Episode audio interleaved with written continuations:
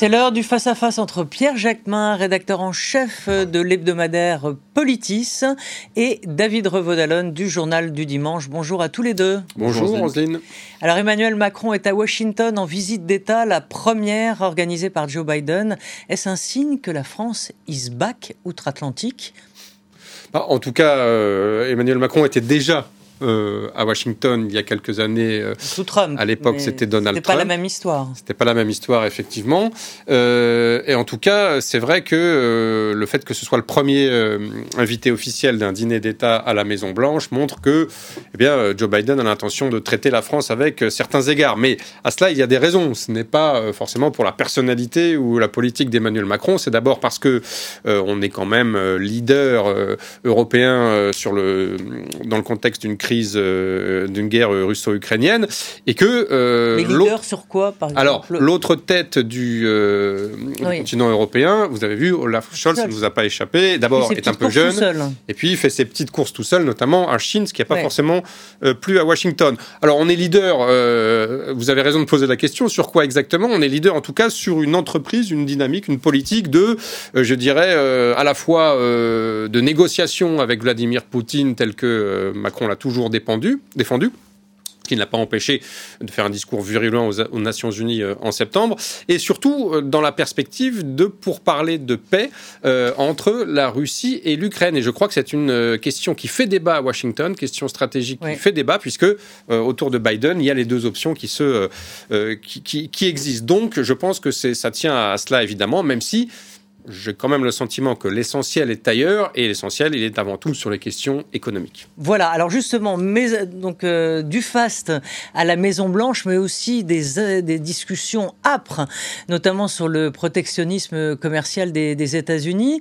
Euh, Emmanuel Macron vient défendre, dit-il en tout cas, les intérêts de l'Europe, mécontent de la, fameuse loi contre l'inflation de Joe Biden, de, je crois de 400 milliards de dollars.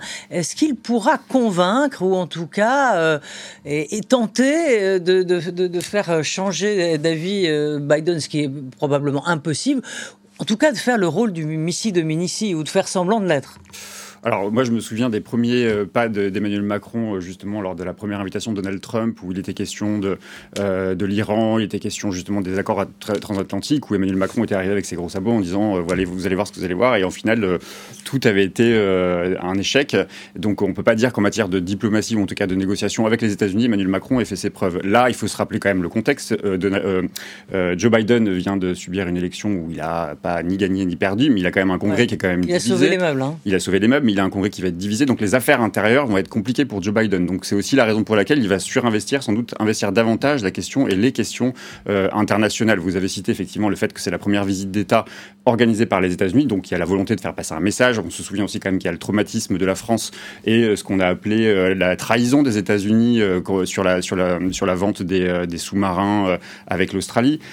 donc il y a une petite volonté quand même diplomatique de montrer qu'il y, a certains égards qui sont, euh, euh qui, sont donnés euh, en tout cas à la France, mais je crois qu'il y a quand même, ça a été dit, plusieurs sujets qui sont sur la table. Il y a effectivement la question du protectionnisme américain, mais aussi plus généralement de ce conflit en Europe qui est très loin des États-Unis, mais où les États-Unis semblent aussi un peu fâchés de l'attitude de la France qui ferait pas suffisamment d'efforts, notamment sur la livraison d'armes, là où les États-Unis sont beaucoup plus offensifs. Donc je pense que tout ça, ça sera, sur la, table des discussions.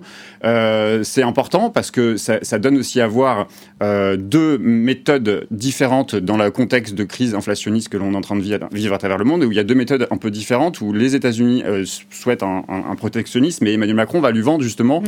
une mondialisation toujours plus exacerbée et de, et de, et de, de, coopération ou de, de, traité de libre-échange, ce vers quoi il faudrait ne plus tendre justement compte tenu du contexte économique et aussi du contexte climatique. Alors pas forcément, parce que est-ce que les États, la France, ou en tout cas l'Europe, pourrait faire comme les États-Unis, c'est-à-dire, euh, mettons un, constructeur automobile, bon, euh, l'allemand Mercedes va aller fabriquer et vendre euh, dans leurs usines aux États-Unis pour pouvoir avoir cette fameuse baisse de 35%. Est-ce qu'on peut se dire que dans le fond, l'Europe peut faire exactement la même chose, c'est-à-dire venir fabriquer en Europe, vendre en Europe, avec cette fameuse baisse également. Sur le papier, c'est évidemment euh, faisable, c'est évidemment jouable. Après, dans la réalité, je crois que c'est beaucoup plus compliqué parce que euh, justement, au-delà de cette euh, aide massive de 450 milliards, ce fameux Anti-Inflation Act, le marché américain est quand même beaucoup, reste encore beaucoup plus puissant sur le mm. plan économique que le nôtre. Et je ne crois pas qu'on attire des constructeurs américains sur le sol européen avec ce type non, de... mais des constructeurs... alors, on peut effectivement essayer de les, les Allemands, conserver je rappelle, la France est un peu pinaille. je rappelle qu'il y a quand même il y a, l'inflation, il y a le, ce, fameux plan, mais il y a aussi la question des énergies et notamment du gaz de schiste. Puisque évidemment, les États-Unis, certes, ne sont pas contents qu'on estime qu'on ne livre pas assez d'armes aux Ukrainiens, mais ils profitent quand même sur le plan économique de la crise avec un énorme bénéfice sur la question euh, du prix des gaz de schiste qui nous vendent très cher, puisque en, gros ils sont en train de se substituer ou en train d'essayer de se substituer euh, en nous vendant leur gaz, euh, par rapport au gaz que nous vendait Vladimir Poutine. Donc il y a quand même un gros sujet. C'est, je pense que c'est un nœud extrêmement compliqué à dénouer et je ne crois pas qu'Emmanuel Macron, avec ses, petits bras musclés et ses mmh. déclarations d'intention, arrive à renverser mmh. cette situation. Je rappelle quand même que, euh, effectivement, ça a été dit, nous sommes, nous, en première ligne de ce conflit. Euh, sur le plan militaire, mais surtout, pour l'instant, sur le plan économique, et que euh, les États-Unis en sont encore bien loin et pâtissent beaucoup moins que nous euh, de, de, cette crise, de cette guerre d'abord, et de la crise énergétique qui, s'ensuit.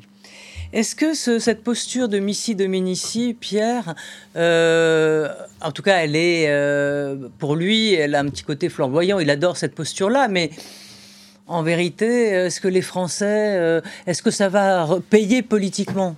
Je, me posais la question, parce que j'entendais ce matin dans une, émission euh, sur le service public, euh, la question qui était posée, est-ce qu'on est un allié, est-ce que la France est un allié des États-Unis? On a un tropisme, en tout cas on a une grille de la lecture. oui. Mais je ne sais pas si on peut le dire dans ces termes. On, a, le, on a une espèce de grille de lecture qui est calquée euh, à la, Seconde Guerre mondiale, euh, où effectivement nous étions alliés euh, des États-Unis. On remonte souvent à Lafayette d'ailleurs, au général Lafayette. Mais, mais, sans doute que les États-Unis sont un pays ami. Mais le, le il va falloir qu'on change nos grilles de lecture. On vit dans un monde de plus en plus interdépendant. La place des États-Unis est menacée en termes de numéro un. Il y a la Chine qui est en train de prendre le, le leadership, leadership aujourd'hui. L'Inde est un pays qui est en train de monter. Le Brésil est un pays aussi qui commence à, à peser dans le, dans le jeu. Euh, des petites puissances, je pense le Pakistan, euh, jouent un rôle géostratégique très important dans le conflit comme l'Ukraine ou même euh, le conflit au moment du conflit syrien. Ce que je veux dire, c'est que oui, évidemment, il faut qu'on ait un rapport de coopération, de co-élaboration avec les États-Unis. Mais on ne peut pas être en permanence, et je crois que c'est la subtilité qu'essaie d'entraîner Emmanuel Macron, mais pas depuis très longtemps, c'est de dire on ne sera jamais aligné aux États-Unis parce qu'ils sont une force dominante. je pense qu'aujourd'hui, les enjeux géopolitiques, parce que c'est de ça dont il est question, doivent nous conduire à discuter avec tout le monde, y compris des pays avec lesquels on considère qu'à la tête, il y a des, euh, euh, des, des, des, des, dictateurs. Euh, voilà.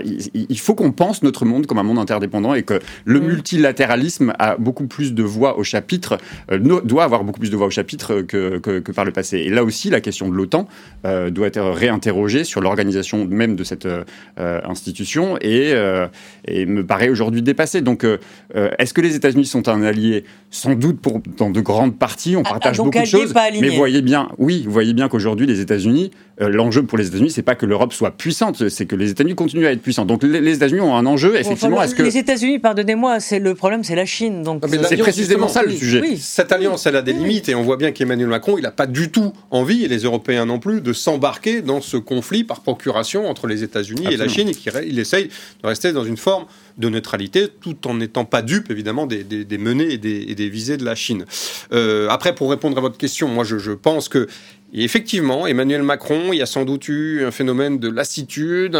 Vous avez vu que pendant la campagne présidentielle, eh bien euh, la guerre en Ukraine, qui était certes un sujet majeur, mais euh, l'a empêché de rentrer en campagne. Il n'est rentré en campagne qu'à deux semaines du premier tour. Il n'a pas fait de campagne des législatives, ce qui lui a d'ailleurs coûté sa majorité absolue. De s'en mordre les doigts. Et la, et la situation actuelle, je crois, euh, l'incite plutôt à aller chercher ailleurs. Vous savez, c'est un phénomène classique des présidents qui ont des problèmes sur le front intérieur, ben, sur le plan diplomatique, sur le plan militaire, surtout sur le plan diplomatique. On va chercher des succès qu'on ne peut pas avoir sur le plan intérieur parce qu'effectivement, vous allez à Washington, euh, à Delhi, à Bali ou à Djerba, comme l'a fait euh, effectivement euh, récemment le, président, bah, vous n'avez pas de syndicat, vous n'avez pas d'opposition du Rassemblement national, des insoumis, pas de manifestation, pas de grève, etc. C'est toujours un terrain plus agréable pour un président. Mais simplement, je ne crois pas que ce soit le terrain qui intéresse en, priorité les Français. Évidemment, on a des questions économiques et sociales, on a des questions régaliennes, on a les questions de sécurité.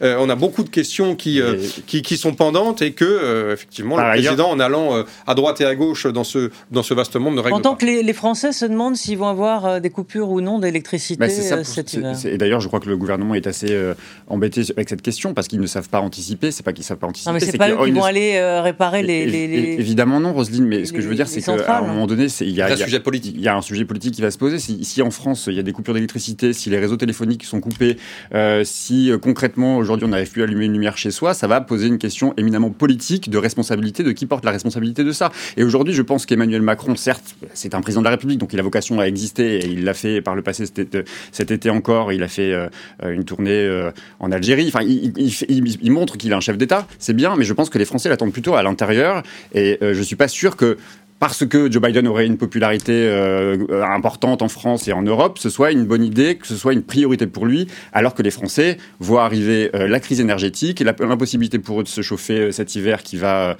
être rude dès la semaine prochaine, si j'ai bien compris les prévisions météorologiques.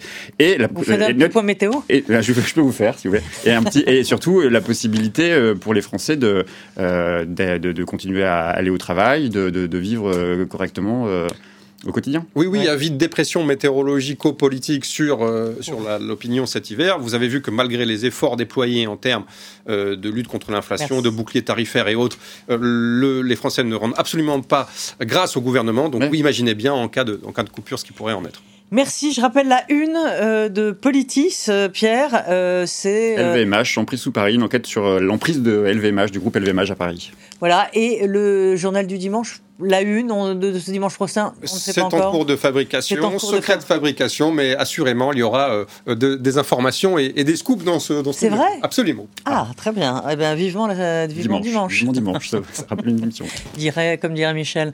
Merci, Merci. à tous les deux. Merci. À très vite.